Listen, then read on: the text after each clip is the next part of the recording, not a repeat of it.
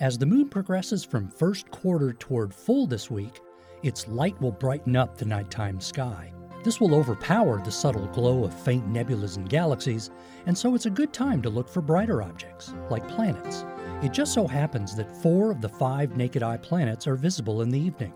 On the next clear night, look for the super bright star in the west that appears before all the others. Even though it's sometimes called the evening star, it's actually the planet Venus. Venus will get even brighter as the summer progresses because it's looping in closer to the Earth.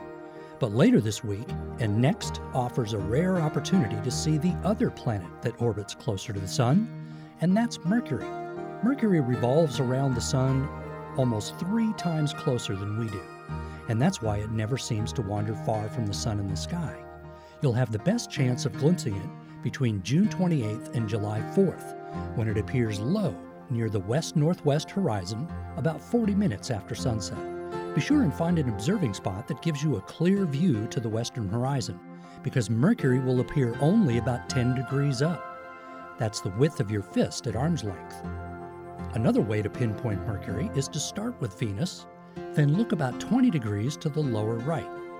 Scanning slowly with binoculars will help. As it gets darker, look to the south for the bright planet Jupiter. The faint star near it is called Zubenelgenubi in the constellation of Libra the Scales. On June 28th, the planet Saturn is almost right next to the full moon. Saturn will be only one degree to the lower right of the moon. That's about the width of your index finger at arm's length. With the Delta College Planetarium and Learning Center, I'm Mike Murray.